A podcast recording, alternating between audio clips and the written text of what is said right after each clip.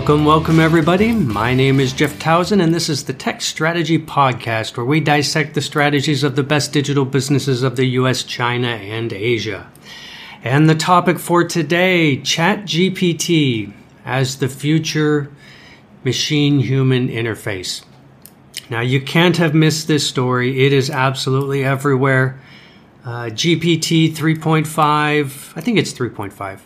GPT 4, which is, you know, this is OpenAI, um, you know, the natural language processing sort of algorithm AI giant. They've got their, you know, their new um, algorithm software and platforms being developed. GPT 3.5 is the current one. GPT 4 is on the way, which is supposed to be a huge step up. But there's an interface that's letting people engage with GPT 3.5, which is ChatGPT. So people have been playing with it and putting in all sorts of queries about write me a story, write me a conversation, write me a poem, um, you know, random questions, random requests, and the answers have really been stunning in terms of text generation and created content uh, by the algorithm. And you know what you're hearing over and over. It's on Twitter. It's it's everywhere. You know what you're hearing over and over is the phrase "This changes everything."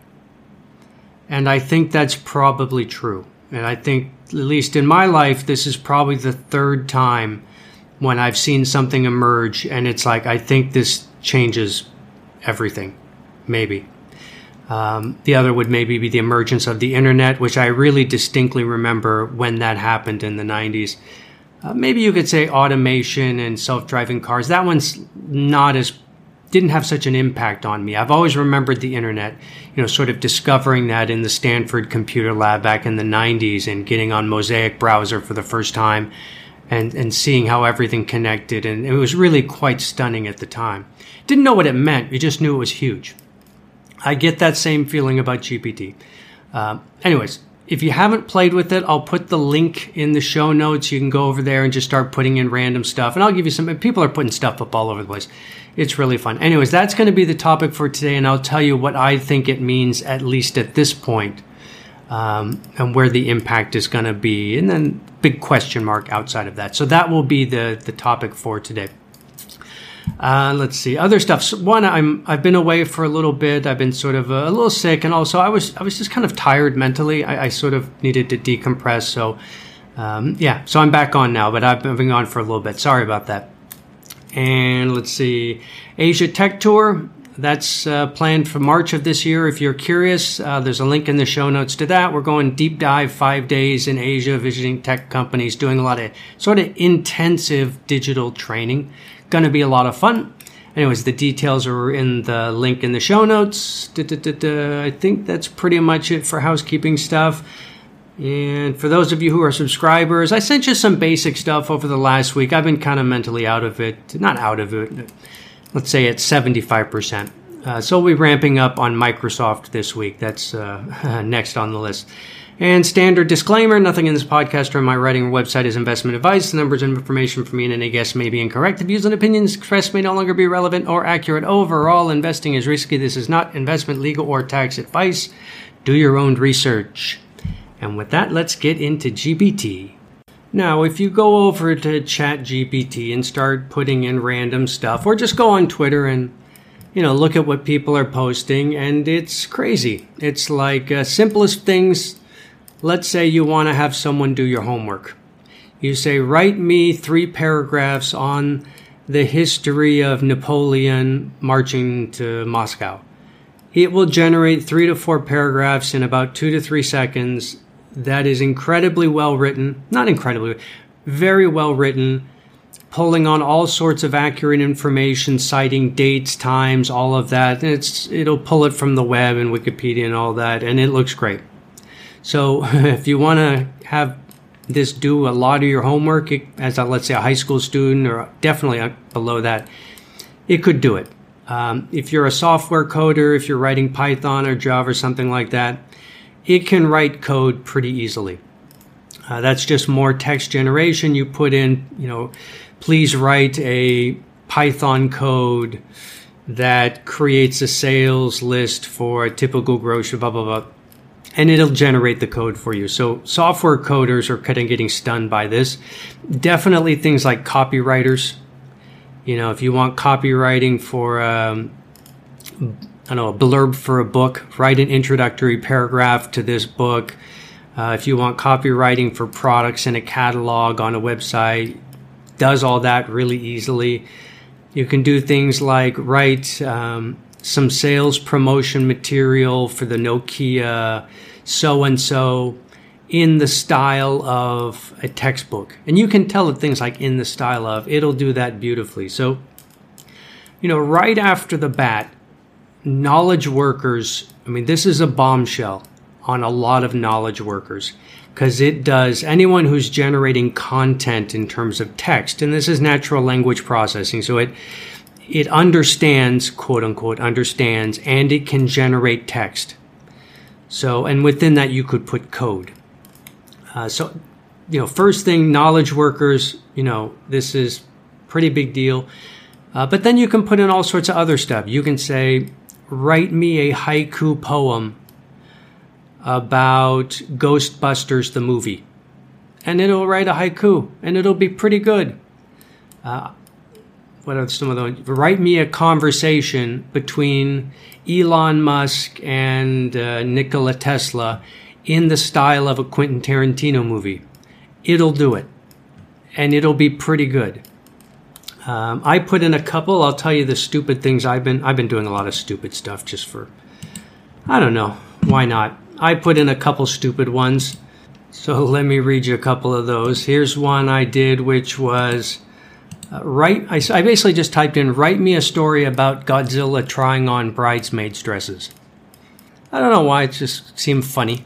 Uh, here's what it wrote. Once upon a time, in a land far, far away, there lived a giant monster named Godzilla. Despite his fearsome appearance and destructive tendency, Godzilla had a softer side and a secret dream to be a beautiful bridesmaid. One day, Godzilla stumbled onto a bridal shop and, overcome with curiosity, decided to go inside. The shop owner, seeing the massive creature standing in the doorway, was terrified and ran for cover. But Godzilla was not there to cause trouble. He simply wanted to try on some beautiful bridesmaids' dresses and see how they looked on him. With great care and delicate fingers, Godzilla began to rummage through the racks of dresses, searching for the perfect one. At last he found it, a flowing pink gown with lace trim and a delicate bow. He carefully slipped it on over his massive body and looked at himself in the mirror. To his amazement, he looked absolutely beautiful. Feeling excited and happy, Godzilla danced around the shop, twirling and spinning in his beautiful dress. He felt like a princess, and he was overjoyed. But uh, just as he was about to leave the shop, the shop owner emerged with, from her hiding place and saw Godzilla in the dress. She was horrified and ran out into the street, street screaming for help. Godzilla, realizing he had caused a disturbance, quickly took off the dress and fled the scene. He knew that he could never fulfill his dream of being a beautiful bridesmaid, but at least he had a moment of happiness and joy, and that was enough for him. That's what it wrote. Like, one, okay, it's really stupid, I know that, but it's surprisingly well written um, for such a stupid little input. And that took all of about two seconds. Now I put in some better ones like, how do I get from Bangkok to the Intercontinental Hotel in Hua Hin? And it basically wrote four paragraphs giving, f- and I know how to go there. I go there to have drinks sometimes. It gave very accurate information on how to get there by a bus, by a taxi, by a plane, or by driving. It told me the highway, how long it would take, how much it would cost for all of these, and it was correct. That was kind of spooky. That's why people start saying this is starting to look like a search engine disruptor. Um, I did things like write me a one week itinerary for visiting Bangkok, and it will write seven days of things to do in Bangkok. And it is spot on for what the vast majority of travel agents and other books will say. It's dead on. Uh, I think I think I did one more stupid one. yeah, I did one more really stupid one. I said write a story about a monkey flying out of Joe Biden's butt, which that, that made, made me laugh. I don't know why. Here's what it wrote. Once upon a time, a mischievous monkey named Max lived inside the body of a man named Joe Biden. Biden had been hiding in Joe's body for as long as he could remember, and he loved causing trouble for the unsuspecting politician. One day, Max decided to play his most daring prank yet. As Joe was giving a speech to a crowded room, Max climbed out through Joe's intestines and into his rectum. From there, he used his powerful monkey legs to push and shove until he burst out of Joe's butt in a loud explosion. The crowd was shocked and horrified as Max flew around, flew out of Joe's butt, flapping his little monkey arms and screeching at the tops of his lungs. Joe was surprised that he forgot all about his speech and just stood there with his mouth open in disbelief. But Max was having the time of his life. He soared around the room, playing pranks on the people below and causing chaos wherever he went. He stole hats and glasses, pulled on people's hair, and even threw a banana peel on the floor to make someone slip. In the end, Max got tired of his mischief and flew back into Joe's body, where he settled down and went to sleep. But Joe was left with a red face and a lot of explaining to do as the people in the room whispered and giggled about the monkey that has flown out of his butt. so, I don't know. Is this is this an advancement of the human race? I don't know, but it's a. I don't think I could write that good of a story about that particular topic. So, anyways, go online. You can find people doing all this sorts of crazy stuff with GPT. It's uh, it's kind of funny. Uh, a lot of interesting stuff. All right, let me get to the point. What's the point? Um, I think there's at least two to three questions that matter in terms of business and technology. Number one, um, you know, tech, there's a lot of talk online about search engines. Is this going to disrupt search engines? Is Google search finally going to get disrupted? Um, I don't necessarily think that's true. My working conclusion is there's really two ways we get most of our information. I mean, the, the, the, issue is how do you get connect someone's brain with all the information on the internet? How do you connect? And right now, there's really two mechanisms. One is search, go online, search, um, which is an active um, activity. The other is some sort of news feed that you just sit there and it tees up information to you and you just sort of consume it, like the Facebook news feed, the TikTok news feed. Search plus feed are the two primary sort of interfaces by which we access the information. Uh, and if you go onto a company like Baidu or Kakao or any of these, you know, search engines and read their sort of 10Ks, that's what they talk about. We do search plus feed. We do search plus feed. Um, and that's a pretty good summary of the two primary interfaces. Now, in theory, what Elon Musk is doing with Neuralink could be a third interface. You know, you put the chip in your brain and you can access the information that way without a search and without a feed, which basically requires you to stare at a screen. So you get rid of the screen. Um, that's theory. Well, not theory, but it's not here yet. So I think at the minimum we can say this is a third mechanism by which to interface with all the information of the internet, still primarily through a screen. Instead of an active search, instead of staring at a news feed and scrolling down it, we will have this sort of question and answer interface where we ask things and it generates an answer. Tell me how to get from Bangkok to the Intercontinental Airport. And instead of giving me a bunch of links, it gives me three to four paragraphs as the answer. And it could, you know, you, once you have it in text, you can pretty much do it in audio form. So I think we're looking at a third human machine interface, is what we're looking at, and way of accessing and engaging in information. To some degree, that could disrupt search. Maybe it will, but it's definitely a third mechanism. So that's sort of my first conclusion. Second conclusion, which I mentioned before, you know, it's not going to hit search. When new technology like this comes along, the first thing it hits is expensive substitutes, which is humans. You know, this is just going to be a ton of knowledge workers. Um, we don't need them anymore, or more likely, we don't need nearly as many of them because one copywriter can do 20 to 30 times the volume that they used to do. One coder can suddenly operate with this and generate far more code than they could themselves. So that dramatically sort of increases their capacity, prices are going to fall. it's very bad for knowledge workers. Uh, very, you know, very good, but you know, very disruptive to them. So that's second one. And then third one, which is my big conclusion, and this is sort of the so what for today. I think the reason this is having such an impact on people is because we are getting the our first real look at what the human machine interface is going to be one day in the future.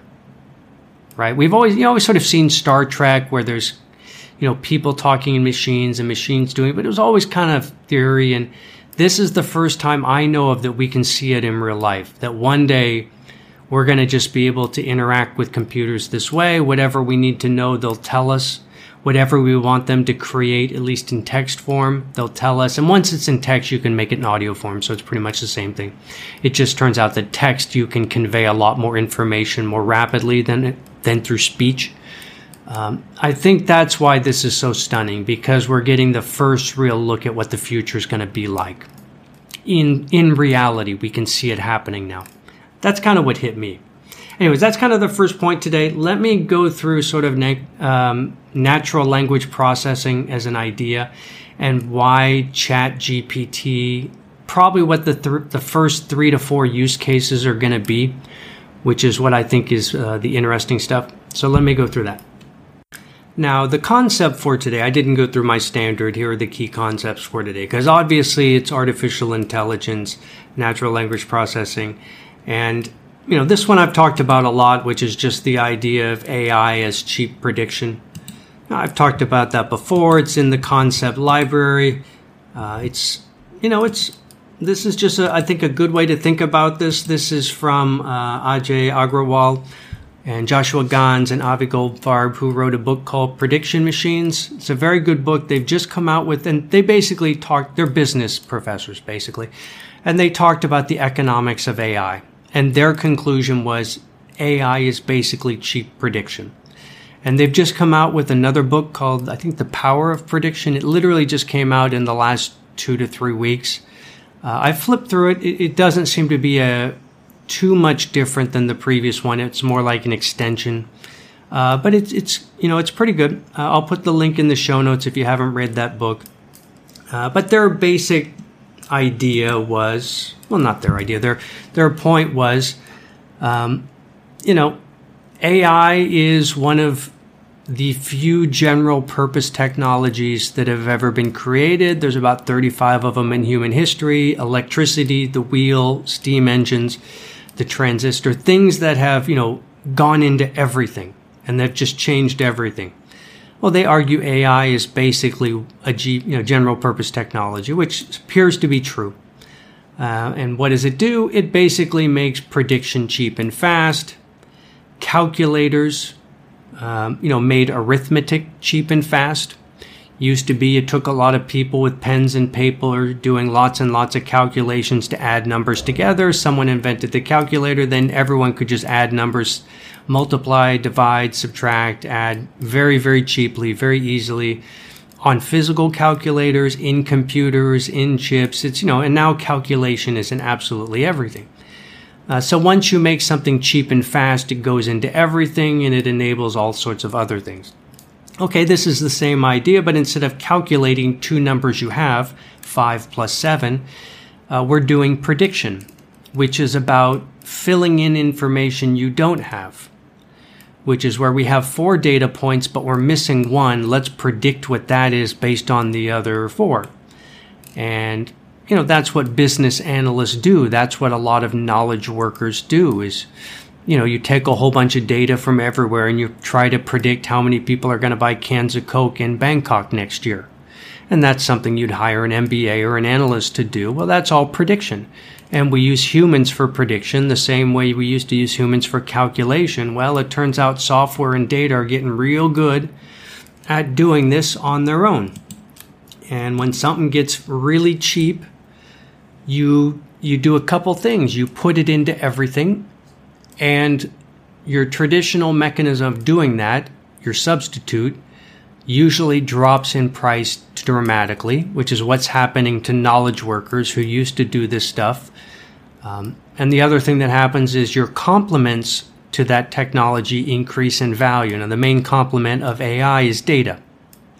So, as AI gets more and more used, data becomes more and more valuable, and vice versa.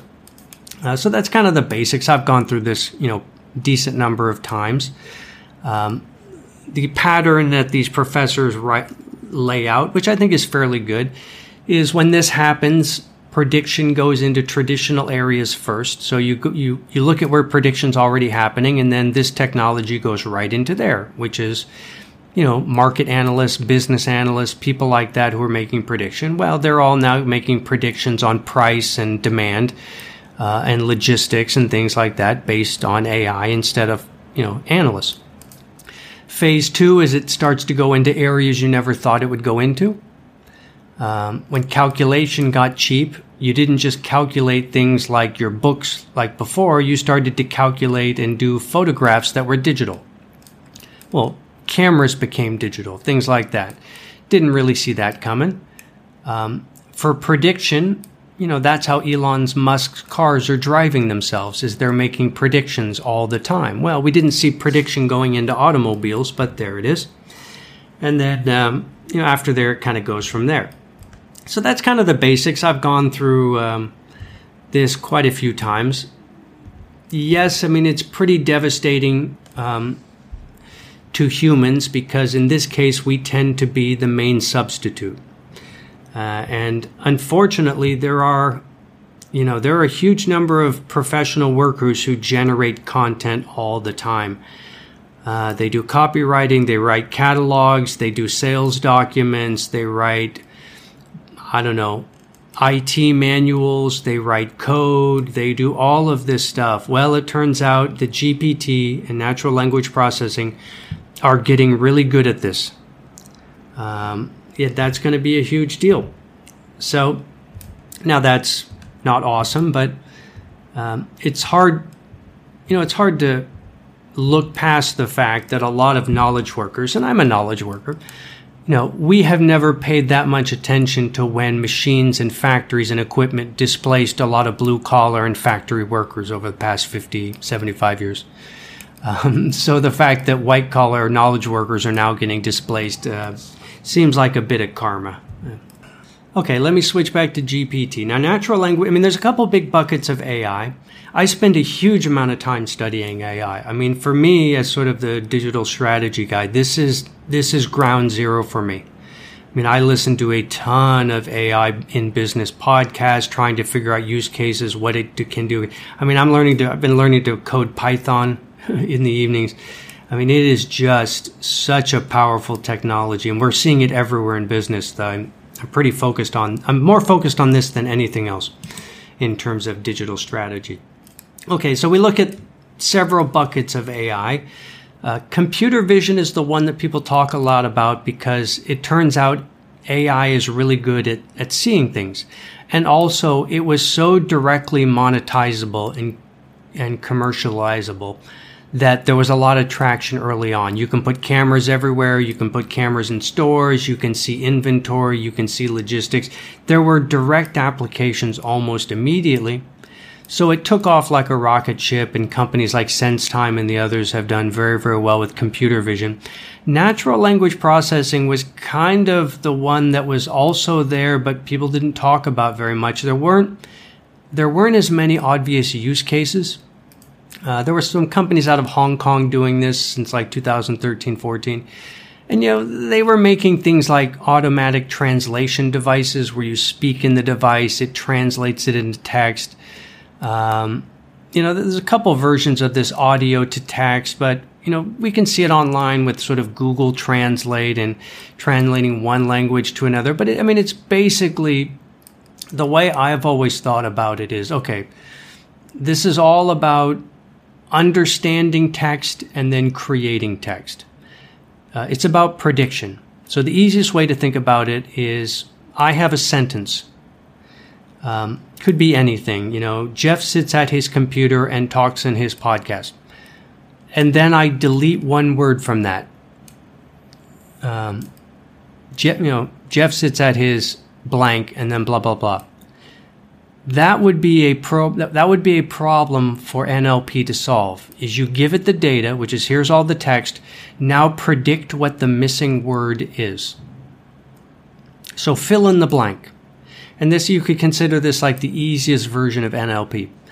Uh, so what would it do? Well, it would look at tons and tons of data sets, which is easy to do because there's text everywhere right? You can scour the web, you can scour everything.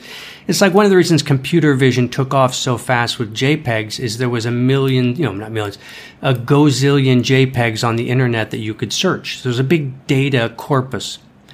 Okay, same thing with text. Tons and tons of text out there. It's, you know, it, it ingests all of that and it starts making predictions. What is the missing word? But if you think about it, it's not going to look at the words after the blank Jeff sits at his blank and blah, blah, blah, blah, blah.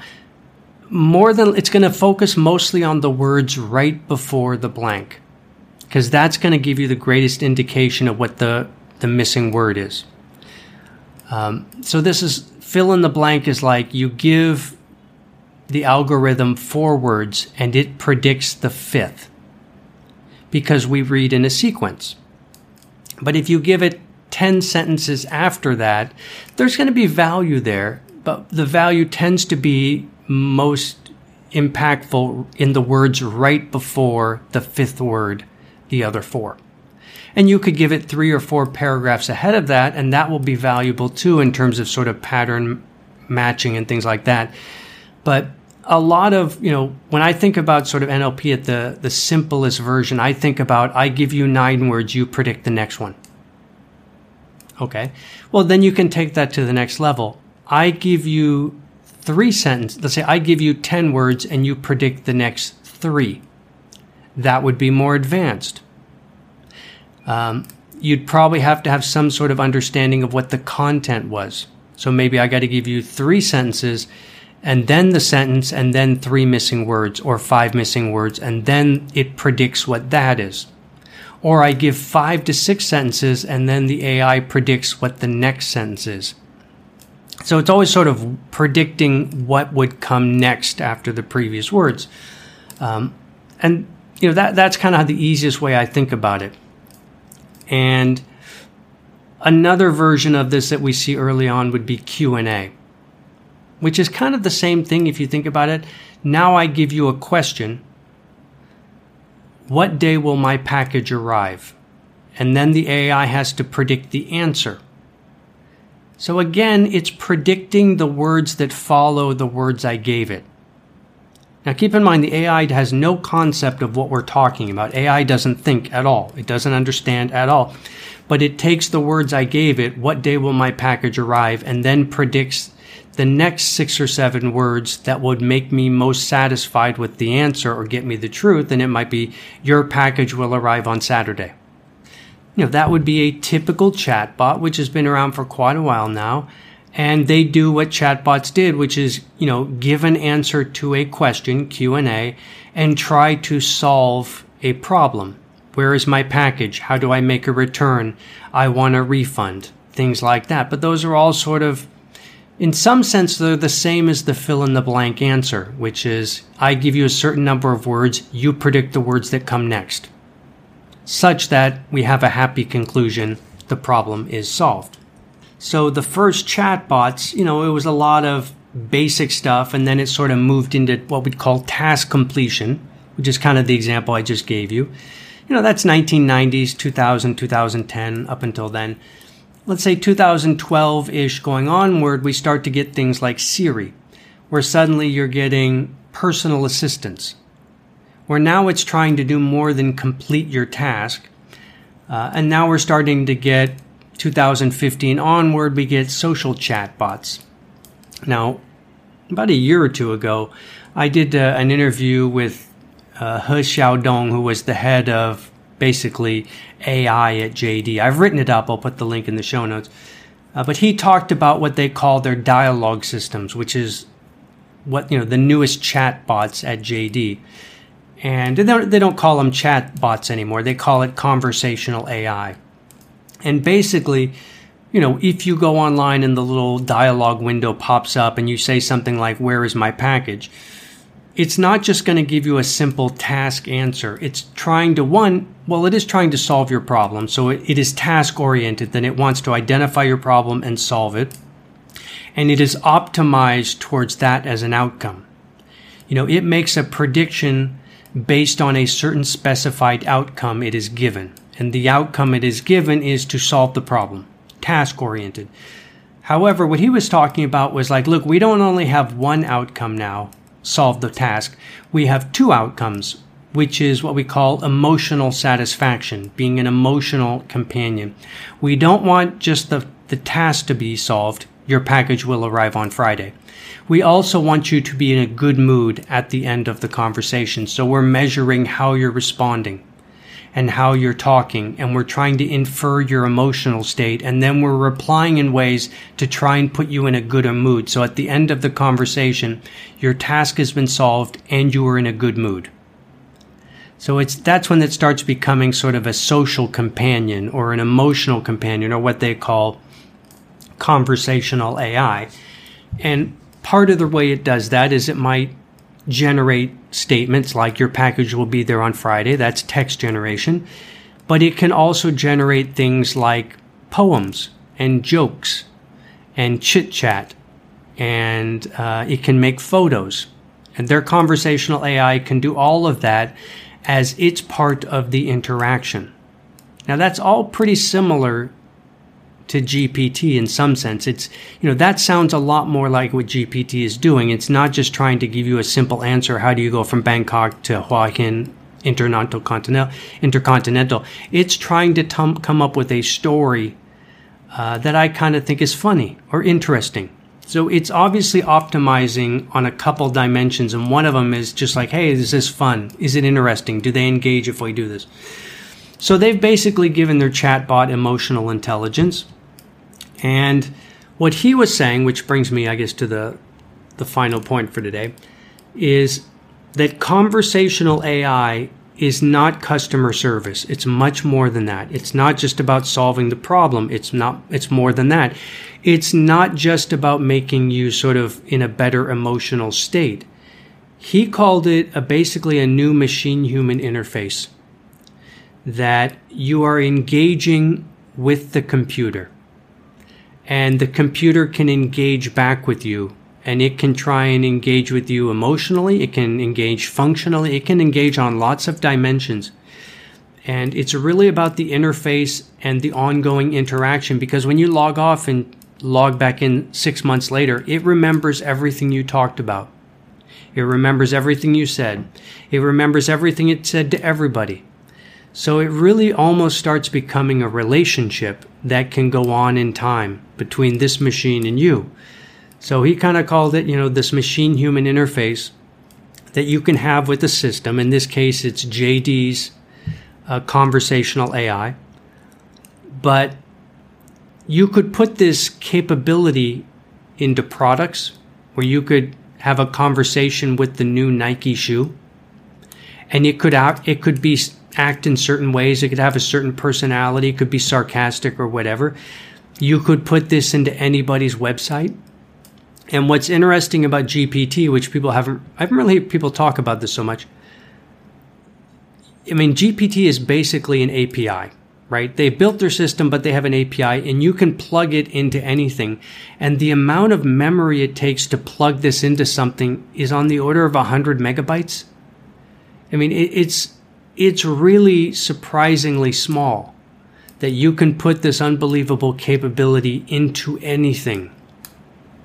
You could put it into your laptop, you could put it into your mouse, you could put it into your microphone. Obviously, I'm looking at things on my desk.